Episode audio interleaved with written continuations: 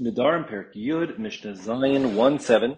Ha'omer Ishto, if one says to his wife, Kol ha'nadarim shetidori mekan ad shavo mimakom ploni, any nadarim that you make from now, or more likely, probably, in fact, from when I leave until I come back from wherever I'm going, harehen kayamin, I am right now being mekayam them, I'm confirming them, so you'll be stuck with them.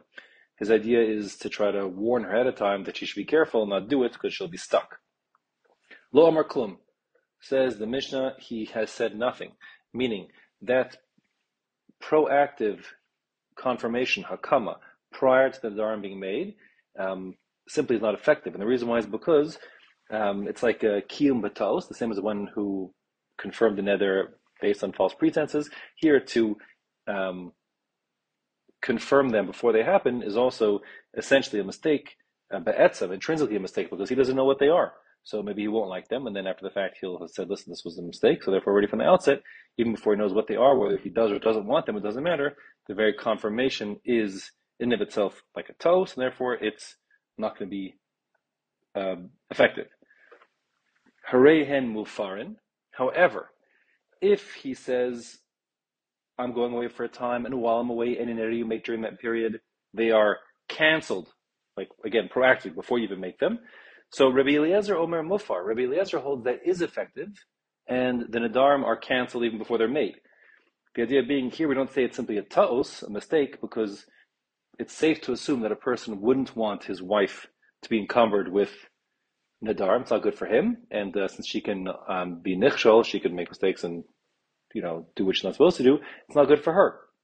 And therefore, it's safe to assume no one wants his wife to have Nadarim. And therefore, if he says that from the outset, it would be effective. Now, Chacham Omrim Eino Mufar. The Chacham say, no, you can't do that. It doesn't work. Now, why would that be the case? So we're going to see now in the Mishnah. The Mishnah says, Amar Rabbi Eliezer. Rabbi Eliezer gives his side of the story. He says, Im Hefer Nadarim Shaba'u Lechlal. If it's possible for a person to cancel his wife or his daughter's vows after they've taken hold, meaning the wife made a vow she won't eat meat. Now meat is forbidden to her, but yet the husband has the right and the ability to cancel such a vow from you know going forward.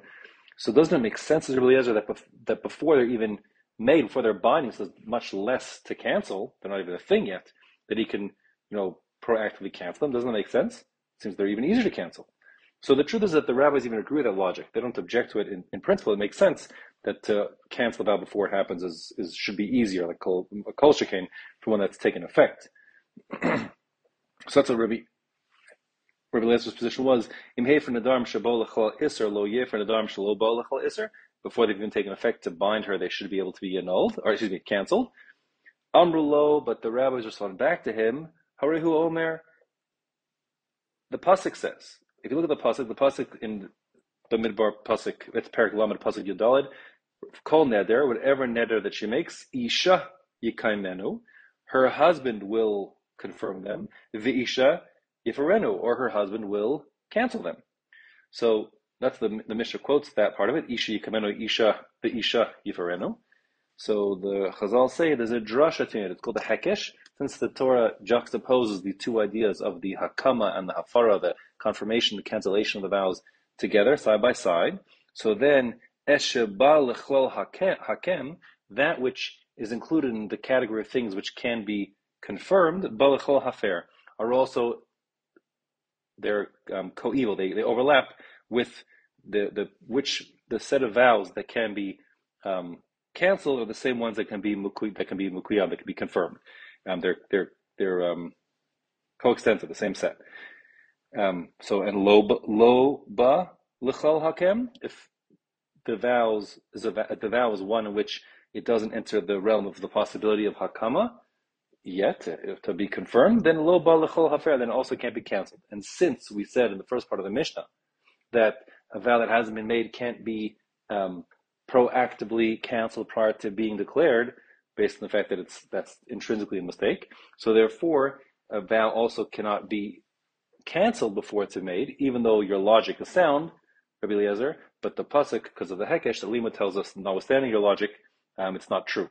And the halacha is like the chachamim, so that means one can neither um, confirm nor cancel a vow prior to it being made.